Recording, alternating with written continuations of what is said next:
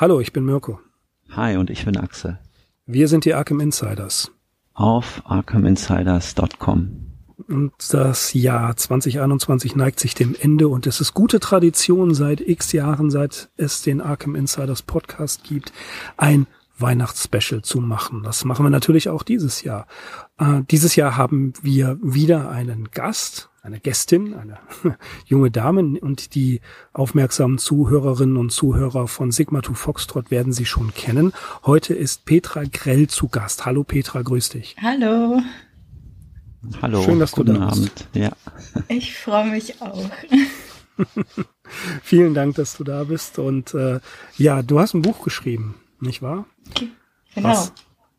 Wie heißt das? Ähm, Das Buch heißt Sonja, die Tochter des Erschaffers, und es ist der erste Band von vier, die geplant sind. Mal schauen, ob dazu noch mehr kommt. Die Ideen wären da. Mhm. Okay, und äh, Sonja ist ein Roman. Und äh, naja, Sonja, die aufmerksamen Arkham Insiders, Hörerinnen und Hörer wissen ja schon, Sonja, der Name ist ja uns nicht unbekannt. Ich glaube, da kommen wir gleich zu. Aber was ich ähm, mega spannend finde und äh, absolut wieder meinen Hut ziehe und wahnsinnig beeindruckt bin, der Axel. Der Axel schon wieder. Er hat eine Zusammenfassung geschrieben. ja, die fällt aber natürlich lächerlich aus, wenn man äh, den Roman dagegen hält, der ja doch seine reichlich 400, über 400 Seiten hat. Ja, aber darüber werden wir uns gleich noch unterhalten. Also nur um mal so eine grobe Marschrichtung vorzugeben, worum es in dem Buch geht. Ich hoffe, Petra, du reißt mir jetzt nicht den Kopf ab. Ich hoffe, ich habe die Intention nicht völlig falsch irgendwie wiedergegeben. Aber Sonja, die Tochter des Erschaffers, das ist die Geschichte von Sonja Greenwick, deren bisher geordnetes Leben unmittelbar nach ihrem 17. Geburtstag gehörig aus den Fugen gerät. Die junge Frau, die kurz davor steht, ihr Studium zu beginnen, erleidet mehrere schwere persönliche Verluste, um schließlich zu erfahren, dass diese Verluste, vor allem aber sie selbst, im Zentrum eines Kults stehen, der dem großen Cthulhu gewidmet ist. So lernt Sonja auch das Werk H.P. Lovecrafts kennen, auf dessen literarischen Spuren sie an verschiedenen Orten Neuenglands wandelt. Sie findet sich in der ebenso faszinierenden wie bedrohlichen Welt Lovecrafts wieder und lernt, dass sie selbst ein ganz besonderes Verhältnis zu dem von Mythen umrankten Dichter aus Providence hat. Auf ihrer Reise wird Sonja nicht nur unerhörtes Wissen zuteil, sondern auch die Fähigkeit, Magie und Gedankenkräfte einzusetzen. Der Preis, den sie für ihr neues Leben zu entrichten hat, ist freilich hoch und bringt sie an ihre persönlichen Grenzen. Wow. Wow, oh mein Gott. Und wie gesagt, das gibt nur so eine ganz grobe Richtung wieder. Das Buch ist ja wirklich gespickt mit äh, interessanten Episoden, Anspielungen, eigenen Ideen. Ja, so ein bisschen auch vielleicht ähm, Gesten in Richtung der großen Vorbilder. Es geht ja nicht nur um Lovecraft, auch Edgar Allan Poe spielt immer mal wieder eine Rolle. Ja, Mirko, wo soll man da anfangen? Äh, ja, ganz einfach. Das ist dein Erstling, richtig? Genau. Oder hast du vorher, hast du vorher schon irgendwas geschrieben, Kurzgeschichten oder andere Texte? Also ich habe vorher tatsächlich ein paar Kurzgeschichten geschrieben für eine YouTuberin. Und da war ich auf dem Discord-Server und habe da angefangen, ein paar gruselige Kurzgeschichten zu schreiben. Und Sonja sollte eigentlich auch eine Kurzgeschichte werden. Aber ja, dann kam der Lockdown und ich habe einfach drauf losgeschrieben und irgendwann hatte das gute Buch 400 Seiten. Das heißt, du hast äh, letztes Jahr angefangen damit. Genau. Mhm, mhm. Und okay, natürlich, bei den Arkham Insiders kommt immer die Frage, warum Lovecraft? Weiß ich gar nicht. Ich habe so, also zu der Zeit, wo ich äh, die Kurzgeschichte geschrieben habe, habe ich so viel Lovecraft konsumiert und das hat mich einfach so ja in den Bann gezogen. Er hat mich mit seinem Wahnsinn komplett eingenommen und dann habe ich mir so gedacht, ja, warum nicht? Hm. Und ähm, wieso bist du, äh, nein, ist auch immer eine Sache, die mich interessiert. die meisten von den Arkham Insiders kennen ja unsere Werdegänge, wie wir zu Lovecraft gekommen sind. Und das ist für mich immer eine interessante Frage. Ähm, wie bist du denn an Lovecraft gekommen? Ähm, auch durch Discord. Da habe ich einen kennengelernt, äh, einen jetzt schon guten Freund. Also liebe Grüße an Torben. Ähm, der hat mich, der hat mir Lovecraft gezeigt und ich war einfach so, wow, das ist ja der Hammer. Und dann hat äh, Fester Verlag den Schuber rausgebracht, den habe ich mir dann geholt und mittlerweile wird einfach alles gekauft, wo Lovecraft draufsteht. Das ist eine gute Marketing, ein guter Marketinghinweis.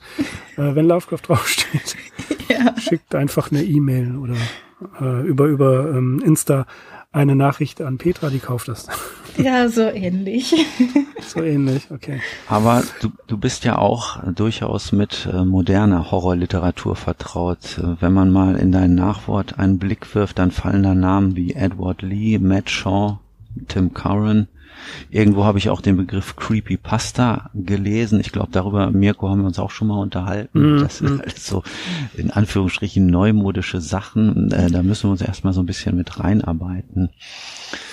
Ja, welche Rolle ähm, spielt quasi dieser ganze Kosmos oder Gibt es da überhaupt Überschneidungen? Ich meine, Creepypasta hat jetzt nicht unbedingt was mit ähm, Tim Curran und Edward Lee zu tun, aber ja, ist das auch so eine Sache, die eben auf Discord viel verhandelt wird oder wie sieht das aus? Ja, genau. Also ich war ähm, letztes Jahr war ich in meinem persönlichsten Tief und da hat mich quasi diese Discord-Community, wo ich reingeraten bin, hat mich aus diesem Tief rausgeholt. Und da habe ich halt auch die Creepypastas kennengelernt und mehr, mehrere Freunde, die das dann schreiben.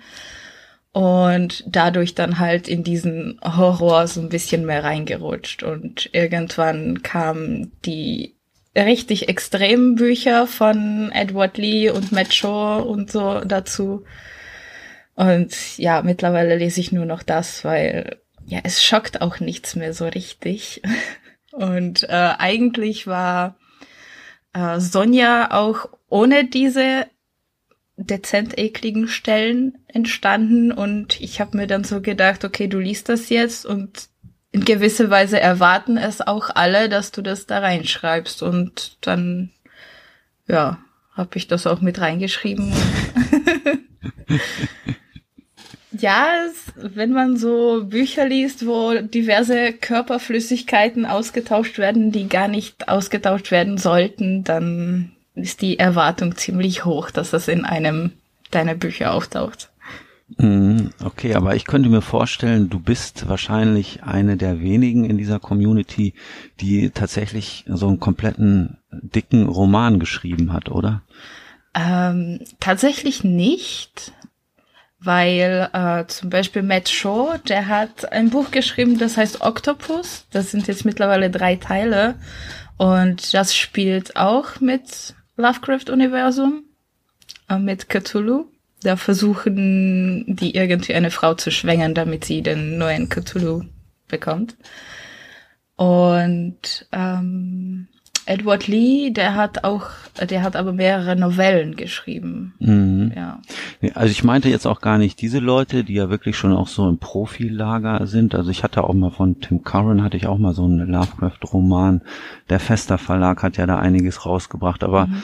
Ich meine so eher so diese Discord-Community oder auch äh, auf YouTube ist ja Creepypasta, glaube ich, auch verbreitet oder auf so diversen Blogs. Nee, so viel ich weiß, bin ich, glaube ich, die Einzige, die. Ich will das jetzt nicht. Ich will jetzt nicht lügen, aber ähm, meine Freunde, mit denen ich äh, noch Kontakt habe und pflege, die haben eher so Kurzgeschichten oder eher so Novellen bis 200 Seiten. Mhm. Mirko und ich, wir haben uns ja auch mal so an einer Lovecraft-Anthologie beteiligt und die Szene der Lovecraft-artigen Kurzgeschichten oder auch der Pastiches oder auch der Mythosgeschichten, die ist sicherlich auch in Deutschland rege und da gibt's bestimmt auch immer einen Zuwachs, aber es, ich kenne zumindest kaum Romane, die wirklich äh, ja so eine Länge von reichlich 400 Seiten durchhalten. Hm, Ich, ich auch nicht. Deswegen, also das ist auf jeden Fall schon mal ein gewisses Alleinstellungsmerkmal, dass du Wohl, wo, ähm, Wolfgang Holbein hat ja, ah, der hat ja mehrere Teile davon. Wolfgang Holbein hat über alles geschrieben, über was man schreiben kann. Aber da, da ist Mirko auch der noch größere Experte als ich. Naja, geht so. Nee, ich kenne, so. ich kenne von ihm nur die Reihe der Hexer und also ja, bin da nicht so bewandert. Wolfgang Holbein hat über Dinosaurier geschrieben. Es gibt historische Romane von dem, es gibt Science Fiction von dem, so ganz klassische Fantasy. Ja, wie gesagt, was gibt es nicht von ihm? Okay, interessant. Mhm. Ja, ja. Ähm, also es ist äh, al- als Erstling, ich, ich habe ja schon des Öfteren gesagt, dass ich vor jedem Respekt habe, der eine kohärente Geschichte schreibt, die ähm, länger als fünf Seiten ist. Mehr kriege ich beispielsweise nie zustande. Äh, hast du eine, eine Arbeitsroutine? Äh, nein, Nein. habe ich nicht. Und ich arbeite Okay. total unkonzentriert auf an 20 Büchern gleichzeitig. Also äh, nee, ich kann sowas leider nicht. Hm. Das Das heißt also, ja, ja, das Genie beherrscht den Chaos. Ne? das heißt also, du ähm, schreibst äh, an, an dem einen Tag das Buch, an dem anderen das Buch und äh, somit ähm, ja viele, viele, viel Stückwerk, wo du dann aber auch den Überblick behalten musst. Nein, so nicht, aber ich schreib's halt so nach Gefühlslage. Wenn es mir gut geht, schreibe ich das. Wenn es mir schlecht geht, schreibe ich das andere. Wenn ich wütend bin, schreibe ich wieder was anderes. Und so kommen halt auch die Gefühlslagen so ein bisschen in das Buch mit rein und Mhm. machen es hoffentlich besser. Mhm. Also vier, vier Bände hast du gesagt. Auf vier Bände ist das angelegt. Äh, vier Bände sind geplant, ja. Mal, geplant, okay. mal schauen. Okay. Wo kann man es kriegen? bei Amazon. Ja. Oder Gut. bei mir. Bitte? Oder, bei, mir, ja. Das heißt also da über Insta. Richtig? Genau. Okay.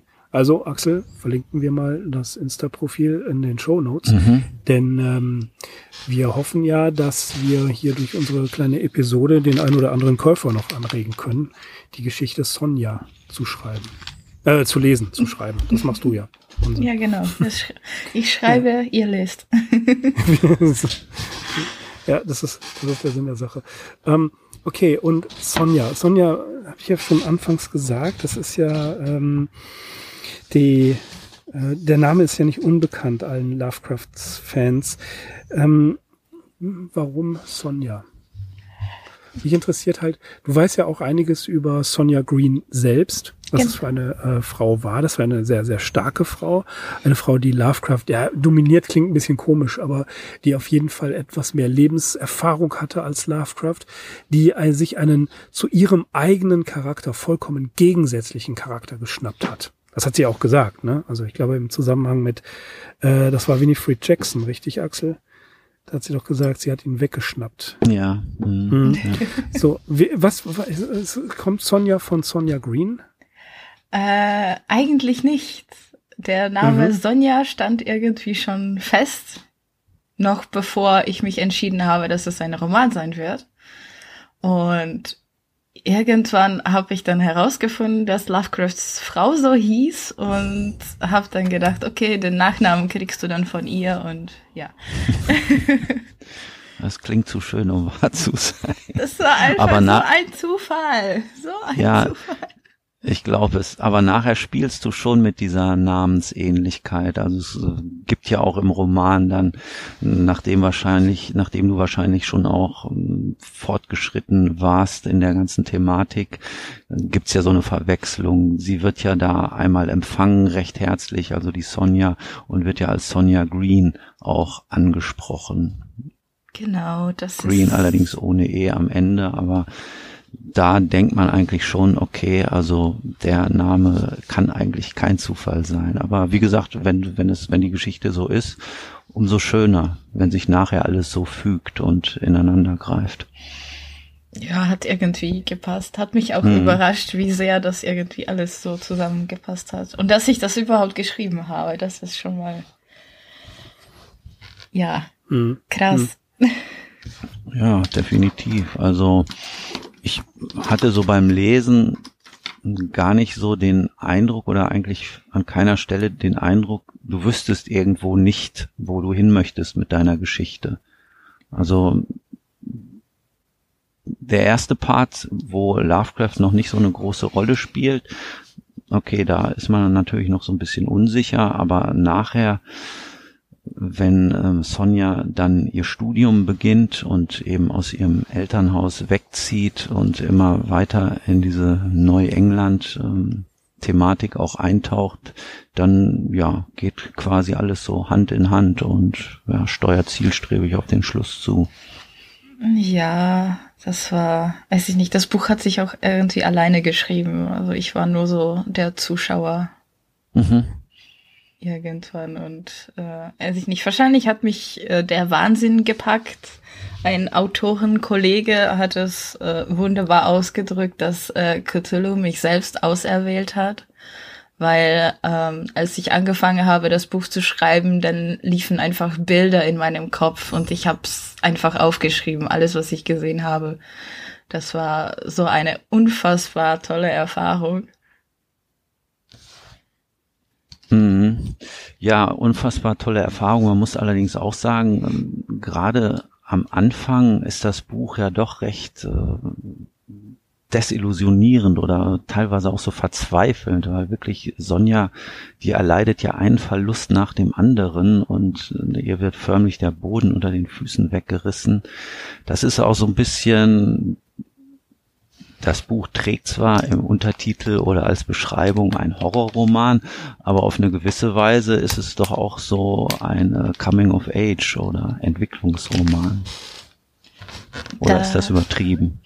Das kann sein. Ich muss zugeben, ich kenne mich mit Genre überhaupt nicht aus. Das ist mittlerweile so viel. Ich steig da nicht mehr durch. Ja, ein, es geht halt ums, ums Erwachsenwerden. Ja. Ich, ich sehe das auch so. Ja, das ist schon Coming of Age. Mm, okay. Also das heißt, ähm, ähm, man könnte, ich spekuliere mal, dass äh, die anderen Romane ja dann sie auch noch weiter in ihrem Alter begleiten werden, oder? Ich meine, wir können ja jetzt nicht spoilern, aber ähm, das geht ja schon, ich benutze jetzt einen sehr hochgefassten Begriff, das äh, erfüllt ja schon einen Teil des äh, Entwicklungsromans. Ja, mal schauen, was im zweiten Band passiert. Ne? Man kann ja nicht spoilern. Nein, das nicht, aber was, was, was ich ähm, immer kritisch sehe, ist, wenn ähm, sich jemand im Cthulhu oder im Mythos-Universum bedient, wenn da jemand rangeht an die Sachen. Mhm. Ja, dann gibt es wieder andere und ähm, ja, die trumpfen dann immer auf und sagen, das ist aber nicht kohärent, weil Lovecraft hier das und das gesagt hat und ähm, weil das so und so ist. Ich, ich stehe da immer so ein bisschen ratlos davor, weil ich mir denke, Lovecrafts Devise war, bedient euch an meinen Sachen. Mhm. So, das hat er ganz klar gesagt. Es war ein, ein, ein sehr großzügiger Mensch, was das alles angeht. Und ähm, gleichzeitig hat man dann so eine, eine Ecke, die meint, ähm, sagen zu müssen, ja, in dem äh, Universum, das stimmt aber so nicht, das hat Lovecraft so nicht gesagt. Ich find, finde das immer sehr äh, lächerlich. Ja, das, das ist ähm, was was soll das? Also äh, niemand kann äh, es gibt ja kein es gibt ja kein, keine Gebrauchsanweisung dafür, wie man einen Roman im Lovecraft oder im Mythos-Universum schreibt. Ja, dass da natürlich ähm, falsche Kontexte äh, kritisiert werden, ja, wunderbar. Ähm, gibt eine Eins mit Sternchen, äh, wenn man da sowas findet. Aber letzten Endes geht es hier doch auch noch um eine gewisse Freiheit, die Lovecraft-Autoren, die ihm äh, nachgetan sind, das äh, völlig er eröffnet und erlaubt. Ja, ich bin ich denke, ja, der, hm? ja, bitte. äh, ich bin ja schon mit diesem, ja, ich bin ja schon so an die Sache rangegangen. Ne? Es gibt ja so zwei Lager in der Lovecraft Community. Die eine liebt alles, was man so über Lovecraft rausbringt, so egal wie schwachsinnig in Anführungszeichen es ist. Und der andere Lager ist einfach nur so, nein, Lovecraft, das ist, das ist das einzig wahre und keiner darf sich dran bedienen und die machen das dann auch richtig, richtig schlecht. Mhm, ich weiß, ich äh, denke da an eine ganz bestimmte Rezension, die ja, ich gelesen habe. Genau. Und äh, da, da muss ich wirklich sagen, ja, man, man, jeder darf seine Meinung natürlich dazu haben. Und ich bin auch immer kritisch, wenn ich Dinge aus dem Lovecraft-Universum lese, was ich nicht mehr sehr häufig tue. Früher viel mehr. Ähm, aber hey, das ist völlig okay. Ja, man darf Lovecraft nicht, sage ich mittlerweile, als absoluten Maßstab nehmen. So ist es. Ich wurde auch sehr oft deswegen angeschrieben, wie ich Lovecraft in dem Buch interpretiert habe. Aber ja gut, aber wir haben ja in der in der in der Folge von Sigma to Foxtrot da auch mehrere Sachen zitiert, in denen Lovecraft dargestellt wird, wie er nicht war und das unter anderem von Daryl Schweitzer und der weiß ziemlich genau, wie es geht. Ja. Das ist ein Experte. So und wenn der seinen Lovecraft in Lovecraft Chronicles anders darstellt, dann ist das sein gutes Recht. Ja, man darf das ja nicht mit einer Biografie verwechseln. So ist es. Außerdem spielt Sonja quasi 100 Jahre nach seinem Tod und man ändert sich, ne? So. Vielleicht auch ein bisschen. Deshalb, ja, ich mache mir da einfach keine Sorgen. So konstruktive Kritik nehme ich gerne an. Ich weiß, welche Schwächen Sonja hat.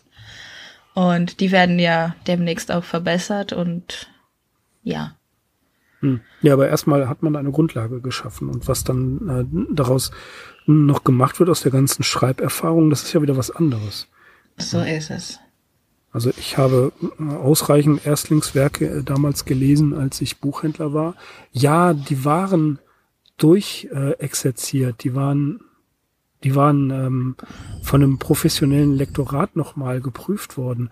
Aber was soll's? Ich meine, wir, wir, das ist 20 Jahre her. Wir leben mittlerweile in einer anderen Zeit. Und ich finde, äh, die Möglichkeit, im Self-Publishing was zu tun, das er, eröffnet doch Möglichkeiten, wo sich die Verlage einfach verschließen, wo die einfach keine Lust haben, äh, sowas zu machen und das auch vom Marketing-Aspekt her und vom Umsatzaspekt her nicht niemals machen würden. Aber das schreckt ja ganz viele Leute ab. Und jetzt haben wir die Möglichkeit, eigene Sachen zu veröffentlichen.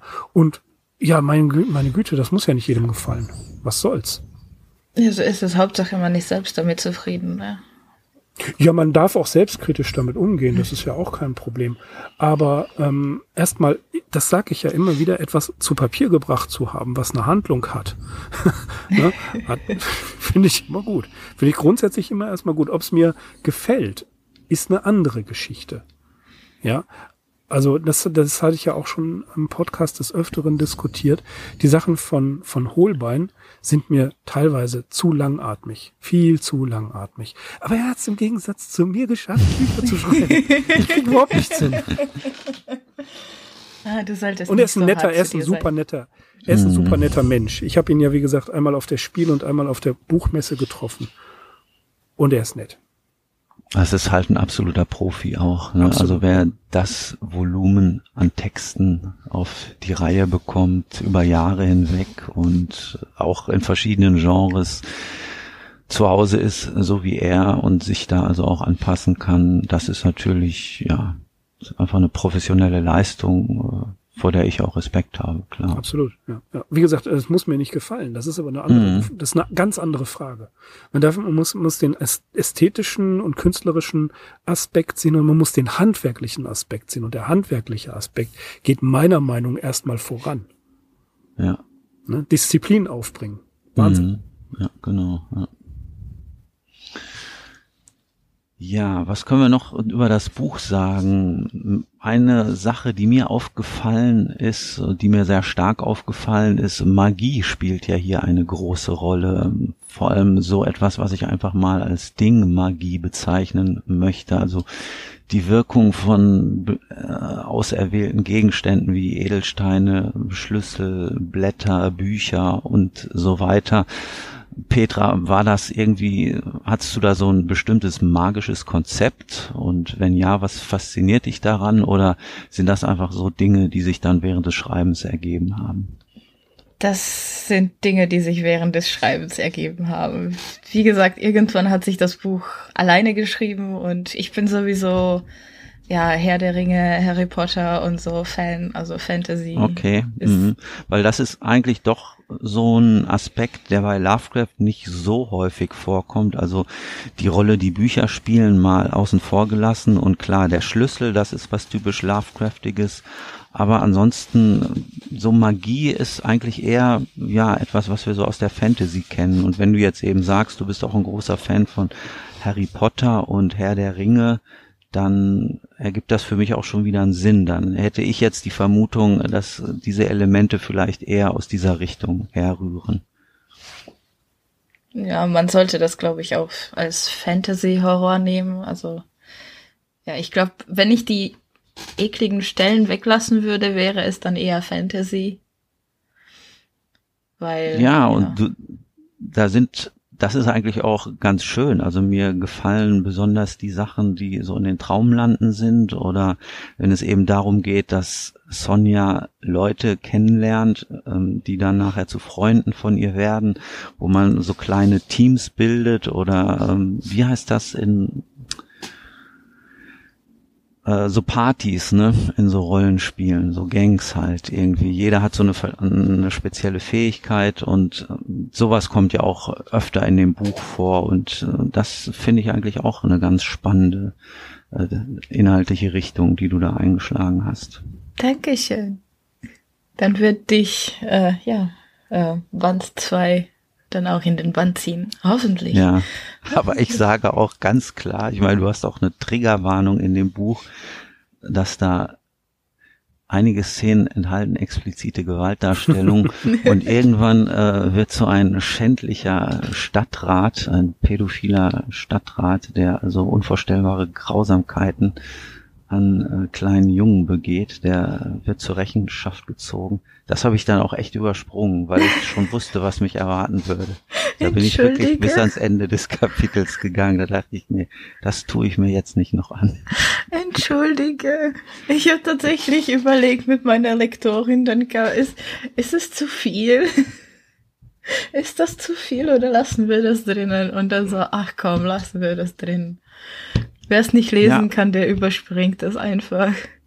Richtig, genau. Also es tut ja inhaltlich der Sache keinen Abbruch, nee. obwohl gerade diese Szene wirft ja dann auch ein bezeichnendes Licht auf den Rächer, der halt hier diesen Stadtrat zur Rechenschaft zieht und ja, zeigt eben auch, das ist jetzt halt kein Saubermann, sondern ja, der hat vielleicht auch seine Abgründe und kann eben dann auch sehr rachsüchtig sein. Aber gut, du hast ja vorhin schon gesagt, wie diese Sachen auch zustande gekommen sind, dass das eben auch aus deiner eigenen Lektüre herrührt, wo halt so Leute wie Tim Curran und Edward Lee eine große Rolle spielen und dass du dich eben auch in Kreisen bewegst, wo das vielleicht so ein bisschen von dir erwartet wurde. Gut, das ist eine Erklärung natürlich. Ach, genau. Das, das ist doch, ähm, wie soll ich sagen? Ja, man, es, es wird im modernen Horror schon explizite Gewaltdarstellung erwartet. So, und wer das nicht, ähm, wer das nicht möchte, kann das ja überlesen oder er kann es einfach äh, sein lassen. Aber ich habe ähm, immer noch ein, ein definitiv, ein Klassiker für mich. Ja, das ist ähm, die Aussage eines Professors. Ich muss gerade mal schauen, ähm, wie der Typ hieß. Der ist Pädagogikprofessor, glaube ich. Ähm, Moment. Und zwar Professor Reinhard Franzke für Pädagogik an der Universität Hannover. Und das ist äh, eine Sache, die ist, die ist jetzt auch schon einige, das ist schon fast verjährt, das ist nämlich von 2003. Da ging es bei um Harry Potter tatsächlich. Und ähm, ich meine, es ist Harry Potter und der Orden des Phönix. Da schreibt er allen Ernstes, Professor, ja, für Pädagogik, dass er bei der Lektüre des Romans ähm, Harry Potter und der Orden des Phönix mehrmals, Zitat, heftig erbrechen musste. Oh je. So, was soll ich dazu sagen? Ähm. Gut, das, also das, das, das, das ist für mich nein, nicht nachvollziehbar. Also so schlecht kann der Roman nicht sein, dass man da erbrechen muss. Nein, er meinte die Szene, er, er, meinte die Szene, äh, ich weiß es nicht mehr, was es war, aber äh, das geht nicht. Man kann einfach ähm, das mal googeln, heftig erbrechen, Professor Pädagogik, kriegt man den auf jeden Fall. So, da, da frage ich mich immer, ähm, das ist ein, ein Jugend- oder Kinderbuch. Was bitte ist daran so grausam, dass ein Professor für Pädagogik heftig erbrechen muss. Was liest der sonst? Ja. Ne? Liebesromane? Also, ja, da muss ich manchmal, nein, muss ich nicht, weil ich die nicht lese. Aber äh, tatsächlich ist, ist für mich diese diese ähm, die Verhältnismäßigkeit nicht gegeben. Ich verstehe das nicht. Literatur, das Schlimmste, was sie tun kann, wenn ich etwas lese, ist es mich zu langweilen. So, dann lege ich das Buch aber weg und dann ist gut. Äh, ich habe da keinerlei körperliche Reaktionen, außer dass ich einschlafe. Und das meine ich, die, die Leute sind diese explizite Gewaltdarstellung ja, die erwarten das, die sind es gewohnt und manchmal, so als ich die ersten Romane von Mo Hader gelesen habe, habe ich auch das Gefühl gehabt, die versuchen sich da gegenseitig zu überbieten. Aber letzten Endes ist das ja die konsequente Fortführung von dem, was in Weird Tales begonnen wurde.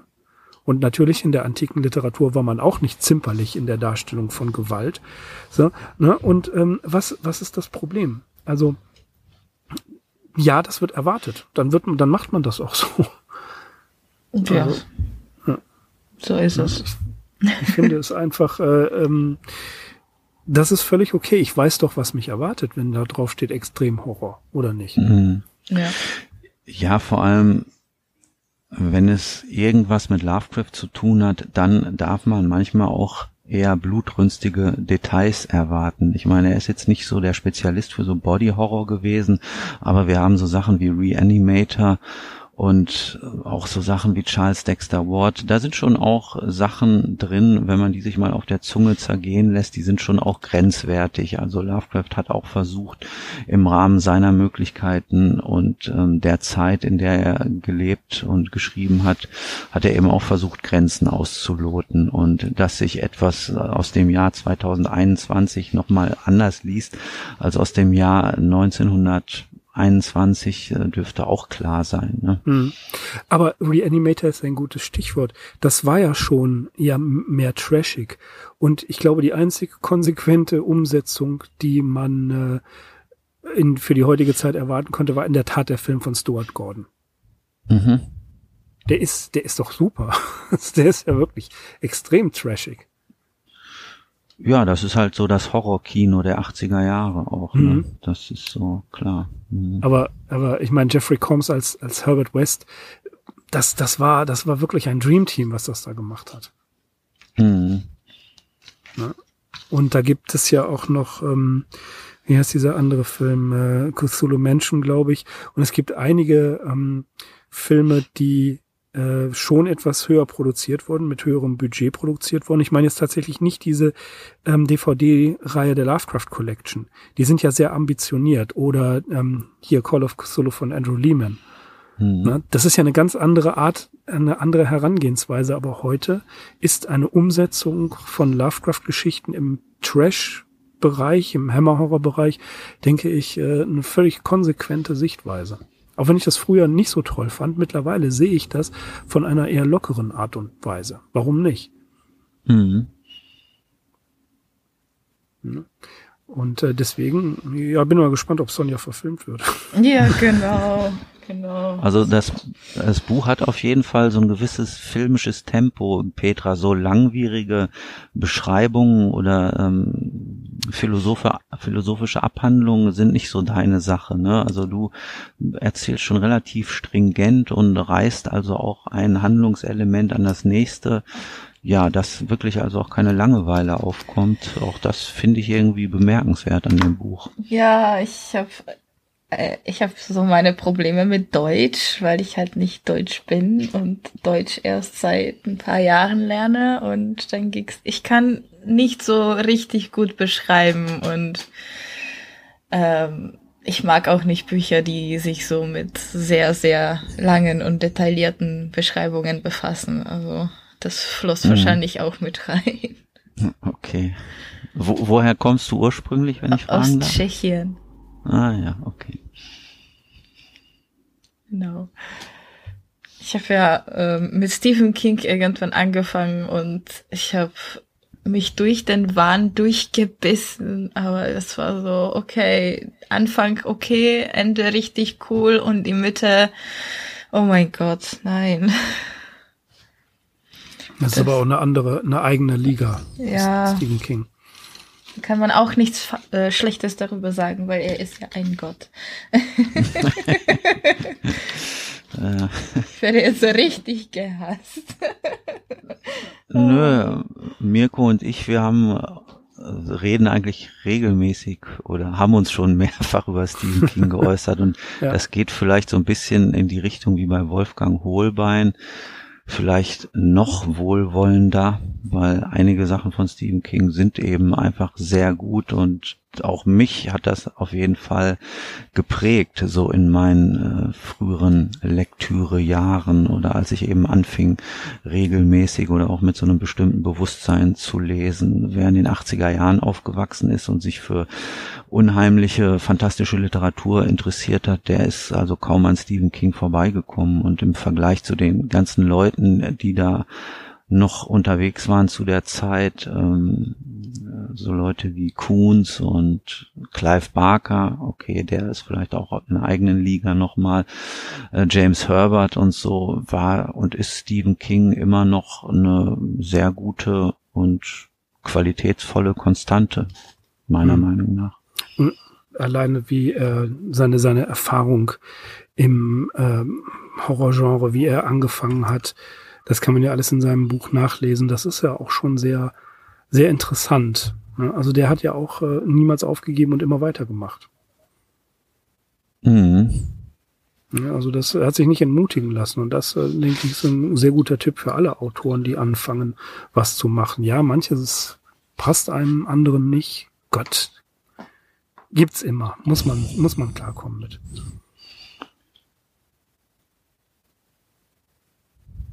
Ja, so ist es. So ist es. Ich würde auch nicht aufgeben.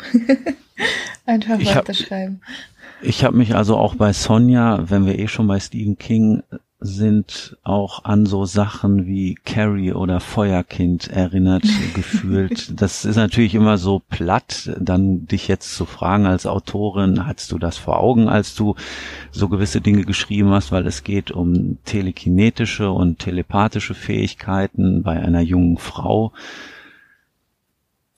Nein, hat Ja, ich, ich frag's trotzdem. Hattest du nicht, ne? Aber klar, manchmal fließen vielleicht so Sachen auch einfach rein. Und ja. mich hat's halt daran erinnert, ob du das jetzt vor Augen hattest oder nicht. Aber wie gesagt, das ist auf jeden Fall eine positive Erinnerung. Also, weil ich die Sachen auch gerne gelesen habe. Ja. Ja, es ist ja so, es wurde schon irgendwie alles geschrieben, was geschrieben werden konnte. Und jetzt versucht man einfach eigene Ideen irgendwie noch mit reinzuschieben und ja, es ist, es ist schon schwierig, wenn man nach einem Buchnamen sucht, weil es gibt schon so unfassbar viele Bücher, auch in dem Deutsch, deutschsprachigen Raum, weil es schreiben einfach unheimlich viele, ne, die tollen Self-Publisher und ähm, es ist schon schwierig, irgendwas Einzigartiges zu schreiben, um da irgendwie herauszustechen.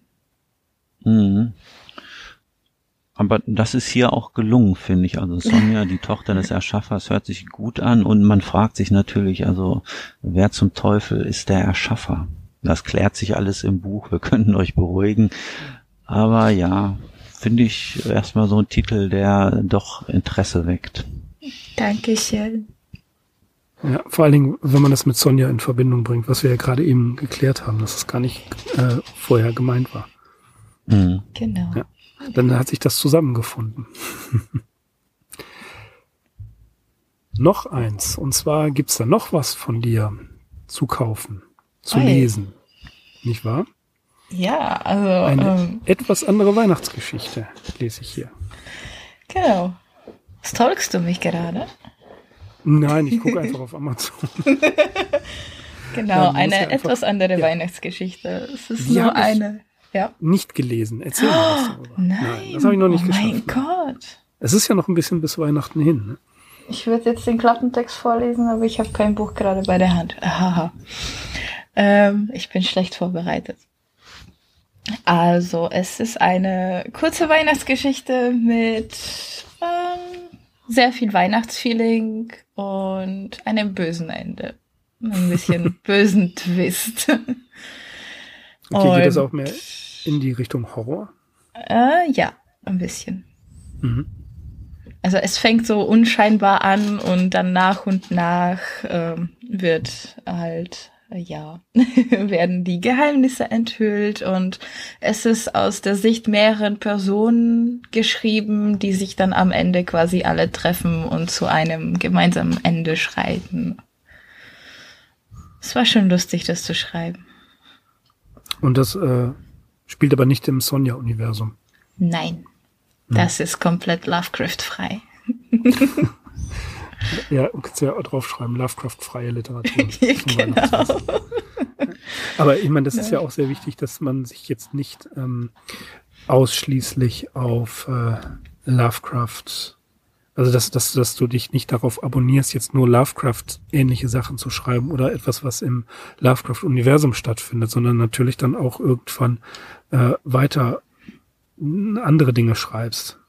Ja, ich wollte einfach nicht nur die sein, die Lovecraft verhunzt hat. nee, sondern nee, es geht, äh, ne, also man, man, ich denke, das, das kommt mit der Zeit ja auch, dass man ähm, sein eigenes Universum erschafft. Ich denke, da bist du auch schon dran, ne? Ah, vielleicht. Vielleicht. Ich sag nix. ich habe einfach so viele Ideen, so viel zu schreiben und ähm, eine gute Freundin von mir ist Coverdesignerin und die postet so gefühlt jeden Tag ein schönes Cover und ich mein Problem ist, wenn ich mir das Cover angucke, habe ich direkt die Geschichte. Und dann kaufe ich das Cover auch. Also ich habe jetzt schon sieben Cover, die auf eine Geschichte warten. Die ist schon, das ist alles schon geplottet, das muss nur geschrieben werden und das ist, das ist so schrecklich. Es ja, ist so das schrecklich. Das äh, Plots habe ich auch jede Menge. Fehlen nur die 40 Seiten da, dazwischen. Ja. ja. Liest du eigentlich wirklich nur Horror oder fantastische Literatur oder liest du auch Sachen, die gar nichts damit zu tun haben? Also im Moment habe ich, ich weiß nicht, irgendwas ist in mir zerbrochen, irgendwas läuft schief, irgendwas ging kaputt. Ich äh, lese jetzt tatsächlich so Liebesromane oder Liebesnovellen. Mhm. Und ich habe ein Pseudonym erschaffen, mit dem ich eine Liebesromanreihe schreibe. Mhm. Also keine Ahnung, irgendwas ist kaputt. Aber das, das hat man ja häufig, dass äh, Autoren, die ein bestimmtes Genre zum Schreiben bevorzugen, diesem Genre beim Lesen völlig fernbleiben. Das kommt ja auch vor. Ja, das kann sein, dass, äh, damit das nicht äh, in die eigenen Bücher so reinfließt, ne? Mhm. Ja, genau, damit man etwas unbefangener rangeht. Ja. Daran, ja. Aber, ähm, aber viel lesen ist schon ein Programm bei dir, ne? ja viel lesen und ich habe ja auch äh, ich habe auch eine App in meinem Handy, die mir PDFs vorliest und äh, mich schreiben öfters äh, Autorenfreunde an, die dann halt fragen so, möchtest du meins lesen? Ich kann es dir schicken, schick's mir bitte als PDF, das kann die App lesen. Und dann gehe ich arbeiten und habe Kopfhörer drin und höre mir das ganze Buch an und so schafft man ein bisschen mehr, weil äh, so lesen ist jetzt gar nicht so viel, weil ich gar nicht zum Lesen komme. Ich komme nach Hause, kümmere mich um meine Tochter, ein bisschen Haushalt und dann bin ich nur am Schreiben. Also ja, ja zeitlich äh, eher begrenzt gerade.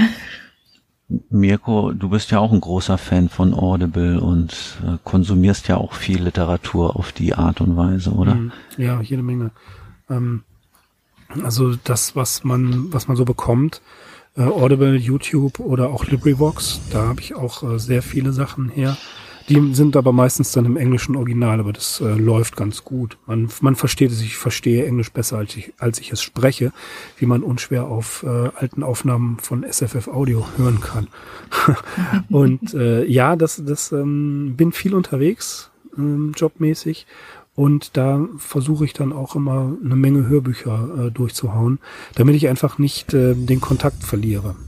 Das ist äh, schon nicht ganz so einfach, aber teilweise ist es auch eine, eine echte Überversorgung, ein, ein Wahnsinnsangebot, dem man auch gar nicht mehr Herr werden kann. Nee, das mhm. stimmt. Das stimmt. Das ist so unfassbar viel. Mhm. Ich habe ja schon ähm, mal im Sigma-Podcast gesagt, dass eine vorsichtige Schätzung von Michael Ivoleit davon ausgeht, und das war damals, als er den Aufsatz geschrieben hat, und das ist ein paar, äh, ich weiß nicht wie viele Jahre her, aber über zehn Jahre in jedem Fall, dass er damals schon davon ausgegangen hat, dass es eine Ziffer von 40 bis 50.000 Science-Fiction-Geschichten, Kurzgeschichten gibt, jetzt ähm, quer durch alle Sprachen, aber das ist natürlich auch schon äh, eine Hausnummer. Das kann man nicht ver verarbeiten. Und das war damals schon als Buchhändler und jetzt ist es äh, immer noch so, dass die Leute mich damals gefragt haben, lesen Sie das alles? Ja, wann soll ich das machen? Da habe ich auch nicht mal Interesse für. Ne? Das ist nach wie vor. Man kann nicht alles lesen. Das funktioniert einfach nicht. Und dann finde ich wiederum, jetzt im Alter ist es ein bisschen, sehe ich das Ganze etwas gelassener. Aber dass dann immer gesagt, gleich gesagt wird mit dem Gestus der Empörung, wie, das haben Sie nicht gelesen. Ja, super, toll. Dafür habe ich was anderes gelesen oder auch nicht. also ich habe, ich bin auch ein Fan der Wiederholung. Tatsächlich gibt es bestimmte Hörbücher, äh, insbesondere wenn sie unter anderem von David Nathan gesprochen werden, die oh, ich ja. mir immer wieder anhöre. Ich fühle es so sehr. Dieser Mann ist einfach, oh mein Gott. Ja. Oder Dietmar Wunder. Dietmar Wunder, ganz genau, nämlich der hat ähm, die, was ist es, die Wallace-Trilogie von Philip K. Dick gelesen, damals noch für Audible und dann hat Audible das aus irgendwelchen Rechtsstreitigkeiten runtergenommen. Finde ich eine Unverschämtheit. Also, äh, nein, es geht nicht. Man kann nicht erst, aber das ist typisch für den, den Laden da, man kann nicht erst etwas anbieten und es dann runternehmen. Ah, nein. Ne? Insbesondere, weil die Dinger super produziert sind. Das ärgert mich ja noch mehr. Oh Mann, ich habe, äh, oh, wie hieß das? Ähm, oh, die Tochter des Lichts. War das Jack, Jack Slaughter oder sowas? Da ist ja David Nathan und Dietmar Wunder ist das da auch kurz und es war einfach so göttlich und mhm. da, da, kommen keine neuen Folgen mehr. Ich möchte, dass da neue Folgen kommen. Das ist einfach so großartig. Das ist genauso wie von, von Born, ähm, Ta Tagebuch der Apokalypse. Ich weiß gar nicht, ob da ein fünfter Teil erschienen ist. Es ist seit Jahren äh, gibt es nur vier Teile, von denen der dritte der echt schlechteste ist. Aber das ist auch so eine, so eine Story, die ich super gerne höre. Genau wie World War Z und äh, Zombie Survival Guide eben von Max Brooks und die von David Nathan vorgelesen. Ja, so hervorragend. Der Leser also der Vorleser bringt bei einer Story ganz oft Nuancen zum, äh, zum, zum Schwingen, zum Hören, die man gar nicht in dem, beim Lesen hat. Und ähm, das gibt dem Ganzen noch eine zusätzliche Tiefe. So ist es. Das kann ich unterschreiben. ja. Obwohl ich jetzt nicht so der Zombie-Fan bin. Das muss ja auch, auch nicht sein. Ich habe ähm, da auch andere Beispiele. Jetzt zum Beispiel Stephen King, der, der David Nathan macht ja sehr viele Stephen King Sachen. Ja. Und er hat äh, unter anderem gelesen Joyland, nicht für einen der besten Stephen King Romane der letzten Jahre halte. Und das, ähm, das, das Ganze, was, was er da erzählt, was Stephen King erzählt, das bekommt ja durch den Tonfall von, äh, von David Nathan noch eine ganz andere Dimension. Wahnsinn. Also da haben sie wirklich den richtigen Leser für erwischt. ja, kann ich nur empfehlen.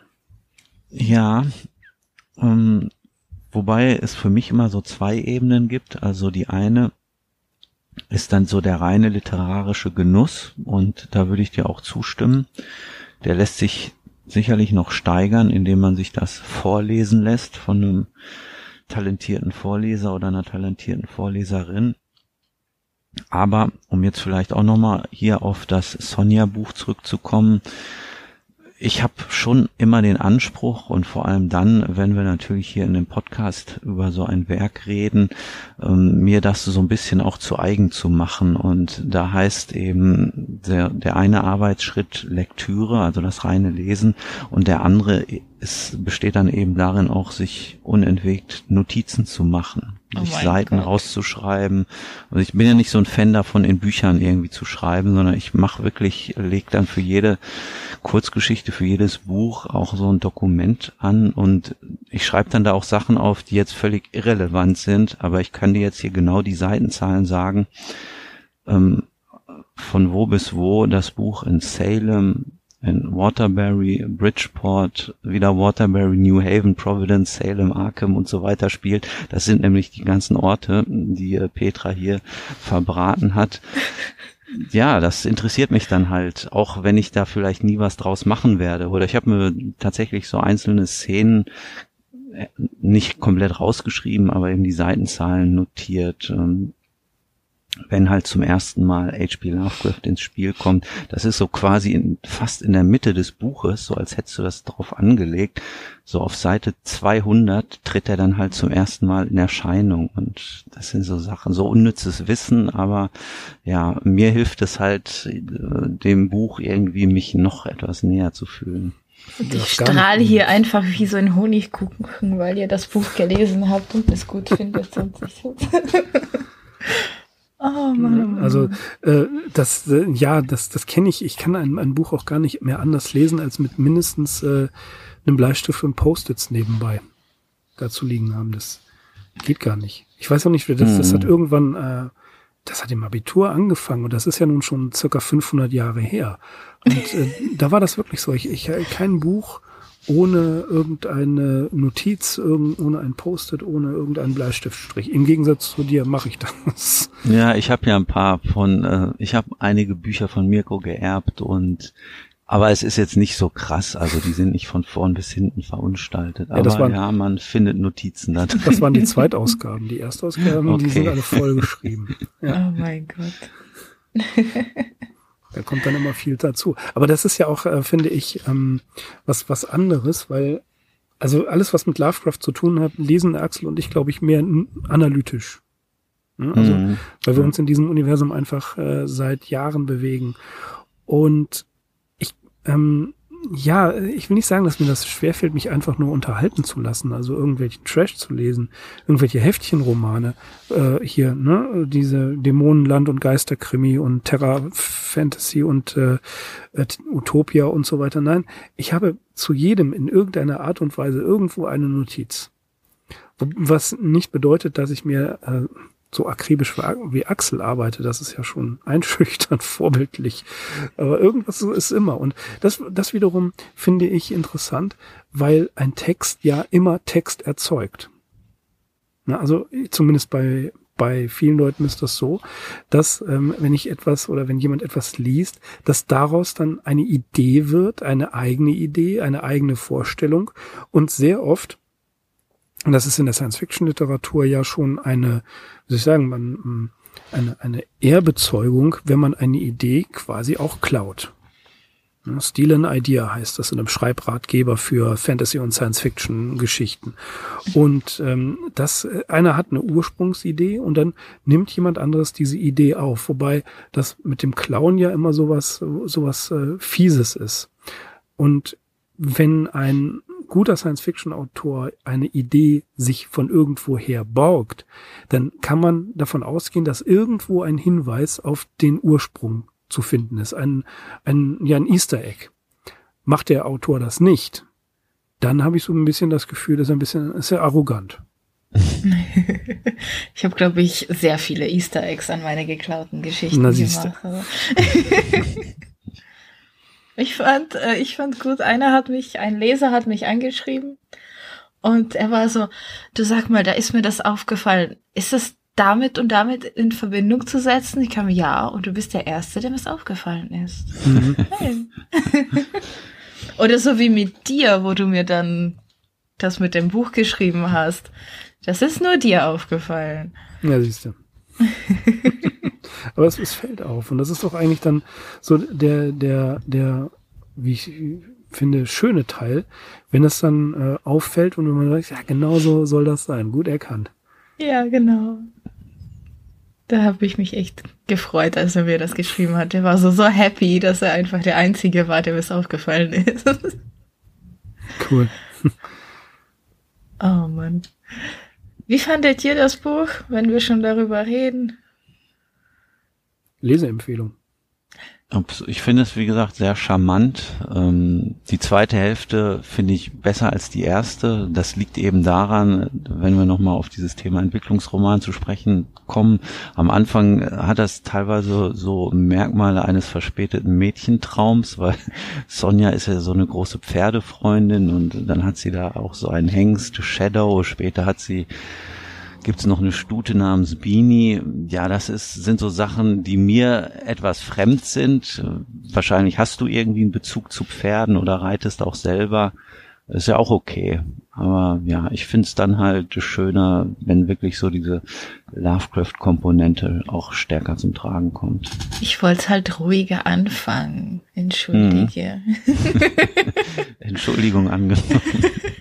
Im zweiten Buch gibt es keinen einzigen Pferd, ich verspreche es. oh nee. Ich freue mich echt, dass ihr das gelesen habt, weil ihr, eure Recherche trägt gerade zum Band 2 dazu, weil ich ganz viel über Traumlande recherchieren muss und dann kann ich mir alle euren Folgen anhören, noch einmal, und mir Notizen machen, damit ich das auch alles irgendwie ordentlich wiedergeben kann? Die Traumlande, die Traumlande, also besonders die ähm, Traumsuche nach dem unbekannten Kadaf, das ist doch einer der faszinierendsten Texte von Lovecraft, oh, oder? Ja, das ist es. So viel, so viel, so viel Infos, so viel Input. Mhm. Und ich finde auch die, ähm, die Entwicklung von Randolph Carter finde ich großartig. Der war ja schon in einigen Geschichten. Und mhm. äh, die erste, die ich gelesen habe, beziehungsweise ist, glaube ich, auch die erste, wo er auftritt. War das die Gruft? Wo er da mit seinem Freund. The Statement, Statement. of Randolph Carter. Ja. Mhm. ja, genau, genau, genau. Und ähm, da war er ja beschrieben so ängstlich und er durfte nicht mit rein, weil es ihn kränken würde und dann reist er durch die Traumlande und redet mit jedem und geht über Leichen, um seine Stadt zu finden und das ist einfach so schön. Es ist schön zu sehen, dass die Charaktere nicht alle wahnsinnig werden. Wobei Randolph Carter ähm, natürlich, beziehungsweise die Traumsuche nach dem unbekannten Kadath eher ein, ein Entwurf war. Das war ja kein, ähm, ist ja kein ausgearbeiteter Roman. Echt? Erzähl ja. mir mehr. Es ist halt ein Rohdiamant, ja. der sicherlich noch, ja, aber gerade so wie er ist, ist er für mich genau richtig. Das ja. habe ich, glaube ich, damals auch im Podcast gesagt. Also ich vermisse da nichts. Ich habe an keiner Stelle den Wunsch, dass er irgendwie äh, lektoriert hätte werden müssen. Ist natürlich klar, da kann es verschiedene Erwägungen geben, so aus verlegerischer Sicht, dass man da vielleicht hätte eingreifen müssen. Aber ja, ich finde ihn so wie er ist sehr charmant auch. Hm.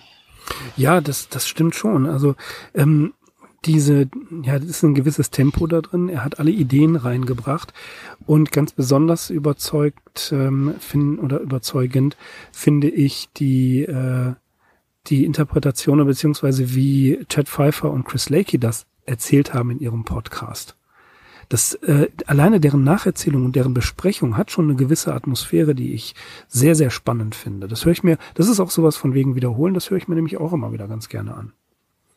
Mhm, okay, ja. Das kenne ich gar nicht. Muss ich wohl noch sehr viel nachholen. Ja, das ist, das lohnt sich. Also die haben, äh, das war eigentlich der erste wirklich ernstzunehmende Podcast, der sich mit Lovecraft selbst beschäftigt hppodcraft.com und ähm, ja, die waren in ihrer Anfangszeit äh, ja so wie wir eigentlich, nur die haben nicht so ausführlich über seine Biografie gesprochen, so wie wir das gemacht haben. Da waren wir schon etwas äh, länger dabei, aber die haben aber auch dadurch, dass es Amerikaner sind, eine sehr sehr hohe Reichweite. Ist genau mhm. wie unsere Freunde von SFF Audio oder Jim Moon dadurch, dass die eben einen, äh, auf Englisch ihre Podcasts machen, haben die ja eine eine Reichweite in alle möglichen Kontinente hinein. Und ähm, die beiden haben die Story ähm, Traumreise nach dem unbekannten Kadaf, ich glaube, über vier Folgen besprochen. Wow. Mhm. Ja. Ja, die ist auch sehr lang, die Geschichte. Ja. Aber das ähm, ne, ist äh, schon, wenn man den beiden zuhört, hat man da ein gewisse, ein gewisses Feeling für diese äh, Traumatmosphäre. Es ist wirklich eine tolle Erzählung oder ja, egal wie man es nennt, Erzählung, Roman, Entwurf, äh, Ideensammlung, das ist eigentlich egal. Das ist äh, wirklich so mit so vielen äh, Dingen angefüllt. Meine Lieblingskreaturen, die Nightgowns tauchen natürlich darin auf. ja, und äh, das ist alles so, ähm, ja, eine, eine, eine wilde Reise durch die Nacht. Das ist schon fast jetzt Walter Mörs zitiert. Und ähm, da habe ich sehr viel Spaß dran. Deswegen bin ich schon gespannt. Du hattest es ja auch, wir haben ja kurz mal irgendwo drüber gesprochen, mit den Traumlanden, was du daraus machen wirst. Ja, mal schauen. Also ja. ich, ich tappe immer noch so ein bisschen im Dunkeln, ob ich das, na, ob ich die Traumlande dann nach meiner eigenen Vorstellung so ein bisschen verändere oder ob ich die so lasse, wie die Lovecraft halt beschrieben hat. Da bin ich mir noch nicht so ganz sicher. Aber ich denke, dass jeder Träumer die Traumlande anders für sich erschaffen kann. Mhm. Das Problem ist halt, dass da keiner träumt, ne? dass die dann tatsächlich da sind. Und das ist dann ein bisschen schwierig. Aber es ist wirklich äh, individuell verschieden. Ja, es gibt da vielleicht so ein paar Parameter, die man allgemein halten kann, aber es sind, wie du schon richtig sagtest, eben Traumlande. Das heißt, der, der Traum ist immer individuell. Ja, ich bin mir ziemlich sicher, dass dann jemand kommt und sagt, aber die Stadt steht nicht daneben. Ja, die kommen immer. Ist egal. Kam die stand da und ich habe sie verschoben. nee, ja, man muss das künstlerische Freiheit kommen. Richtig, richtig. Und es, ich glaube, da, es kommt nicht darauf an, dass man sich äh, sklavisch an das hält, was Lovecraft da vorgegeben hat, sondern man kann es ja auch erweitern. Und ähm, es kommt darauf an, ob man das gut macht, ob man das so macht, dass man sagen kann, okay, das ergibt einen gewissen äh, Sinnzusammenhang in Lovecrafts Welt. Oder würde es geben. So ja. ist es. Und ich habe das ja auch nicht irgendwie geschrieben, um ruhmreich zu werden und so. Ich wollte, dass dann jemand zu mir kommt und sagt, so, jetzt lese ich noch mehr Lovecraft. Du hast mich so gut unterhalten und angeteasert, dass ich jetzt mehr von Lovecraft lesen möchte. Und das war eigentlich der, der eigentliche Ziel dass mhm. ich mehr Leser zu Lovecraft bringe, weil er verdient einfach viel mehr als nur, ach ja, Cthulhu kenne ich, das ist irgend so ein Spiel. Ja. Eine Frage noch, oder unter anderem eine Frage ist, äh, du hast dich ja mit Lovecraft beschäftigt. Deine Meinung zu seinem Frauenbild interessiert mich. Ich hatte die Diskussion nämlich neulich äh, schon mal und die fand ich sehr kurz gegriffen, weil ähm, jemand gesagt hatte, äh, er sei frauenfeindlich gewesen. Wir hatten dieses Thema ja auch schon.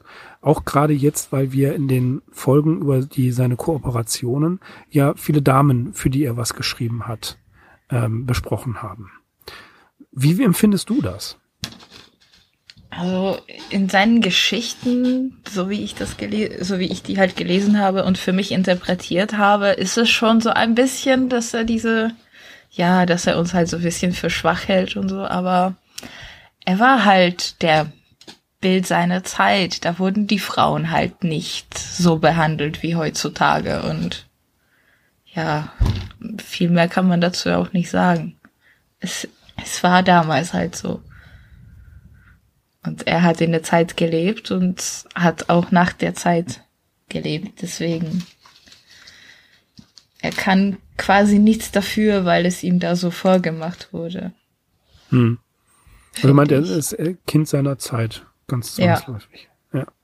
Aber ich würde sagen, in seinen Geschichten tauchen Frauen ja eigentlich gar nicht auf. Da gibt es keine weiblichen Protagonistinnen. und sein, sein Frauenbild konservativ, ja, aber er hat eine starke Frau, das hatten wir eingangs ja schon erwähnt. Sonja war eine starke Frau, eine, eine weltoffene Frau, äh, die hat er geheiratet. Mhm. Ne, das heißt also, ähm, dieses, dieses Frauenfeindliche, was man ihm da unterstellt, das ist schwer nachzuweisen. Das stimmt. Und er hatte ja auch Brieffreundschaft mit einer Schriftstellerin, mhm. wenn ich mich nicht irre. Ja, mehreren, mehreren. Mit mehreren. Ja, also konnte das auch gar nicht so schlimm sein, sein mhm. Frauenbild. Eben. Das, ich habe das nur aus einer seiner Geschichten, von der ich den Namen natürlich auch nicht kenne. Da hat er halt beschrieben, dass der eine Vorfahre in ihren Körper da reingefahren ist und mhm, das meinte, Ding auf der Schwelle. Meinte dann, der kann sich so kaum beziehungsweise bis gar nicht bewegen, nur so strauchelnd, weil er mit dem schwachen Körper einer Frau nicht klarkommt und so.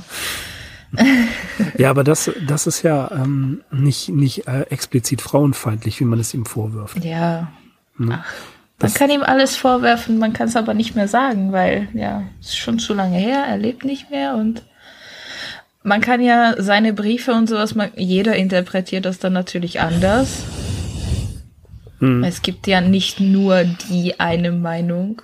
Deshalb, ja. Ja, ich, ich habe auch das auch immer wieder zitiert, weil es einfach wichtig ist. Joshi selbst in seinem ersten richtigen Buch über Lovecraft Subtler Magic, da schreibt er ja, ähm, und er ist immigrierter Inder. Das heißt also, er ist genau das, was Lovecraft eigentlich er mehr oder weniger nie leiden konnte.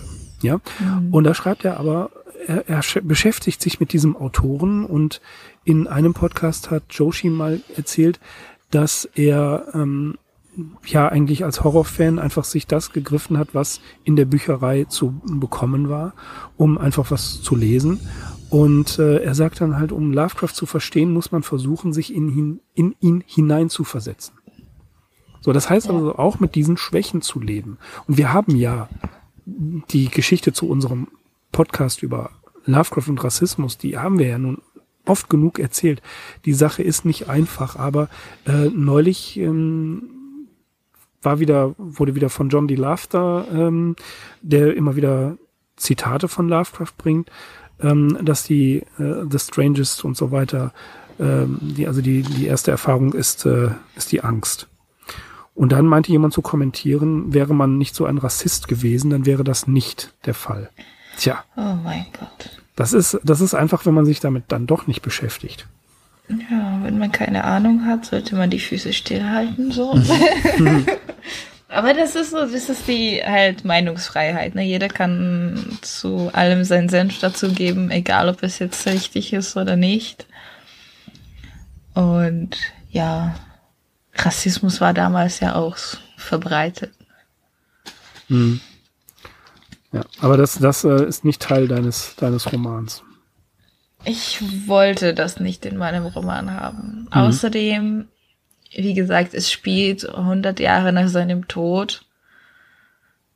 Mhm. Und ja, nach seinem irdischen Tod, sagen wir es mal so, weil er da ja auftaucht und es, man kann sich ja verändern, ne? Vielleicht, weiß ich nicht, schreibe ich in einem der anderen Bände, warum er sich verändert hat. Vielleicht ist irgendetwas passiert, wo er dann seine Meinung geändert hat oder so.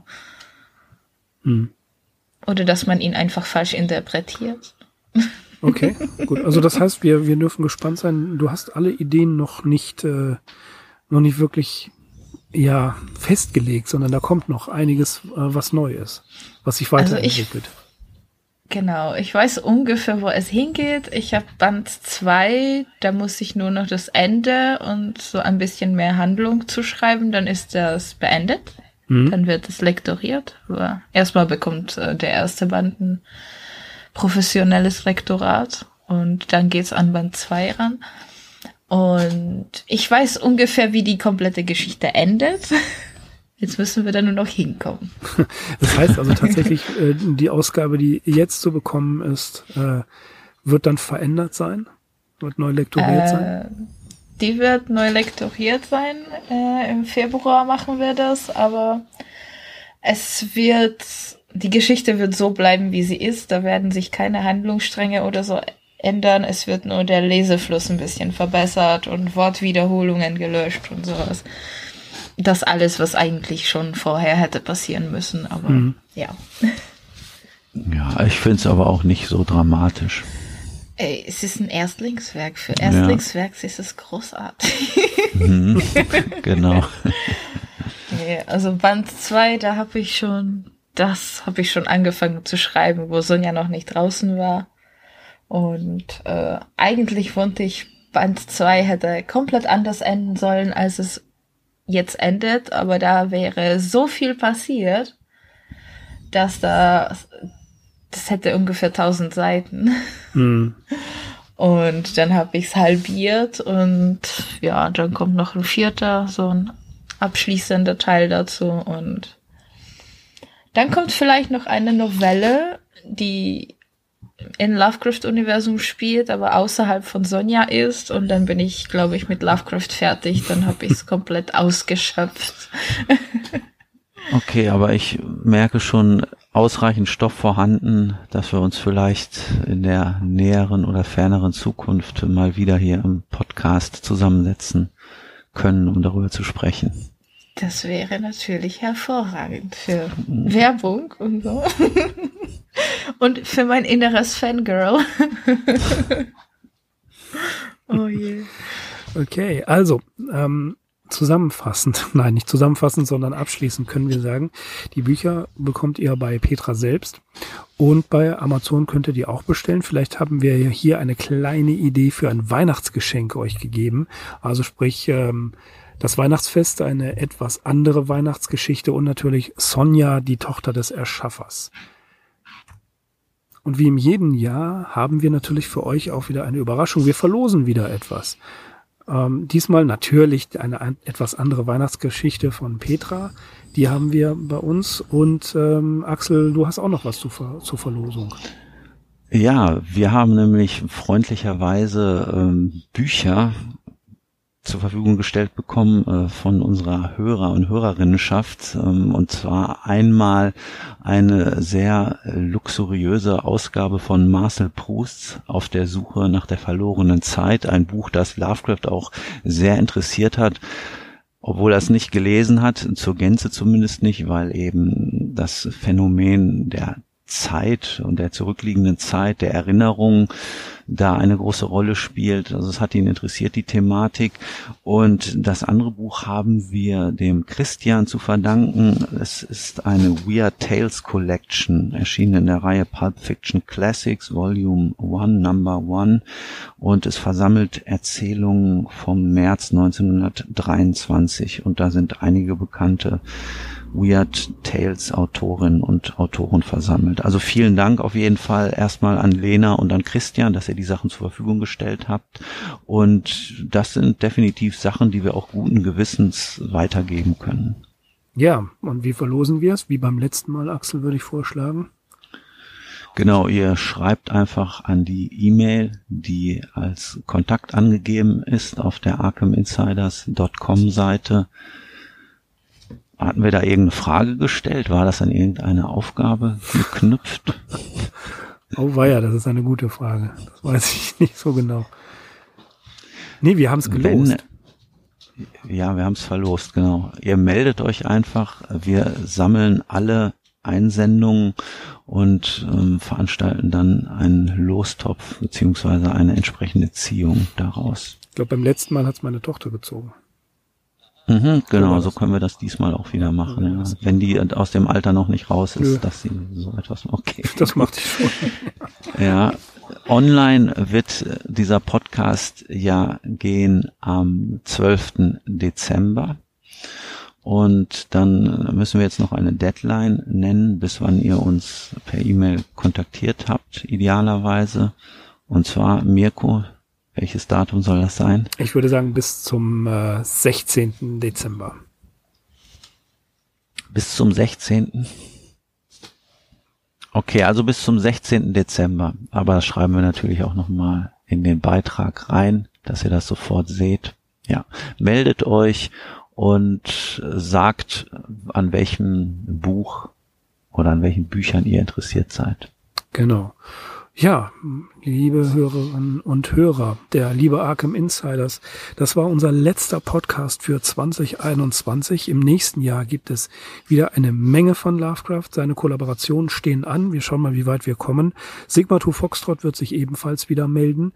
Unter anderem auch mit Petra, worauf ich mich sehr freue. Und Axel, wir müssen irgendwann mit Conan weitermachen. Ne? Wir mhm. lesen gerne Conan.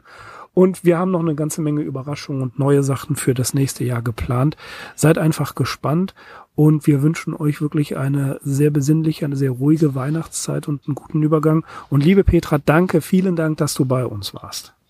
Danke, dass ich hier sein durfte. Es hat sehr viel Spaß gemacht.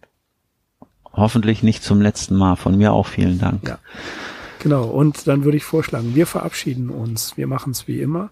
Nein, machen wir nicht. Ladies first. Petra, du fängst an. Tschüss, macht's gut. und war, schöne Feiertage. Das war Petra und ich bin Mirko. Und ich bin Axel. Wir sind die Arkham Insiders. Auf arkhaminsiders.com. Macht's gut, bis nächstes Jahr.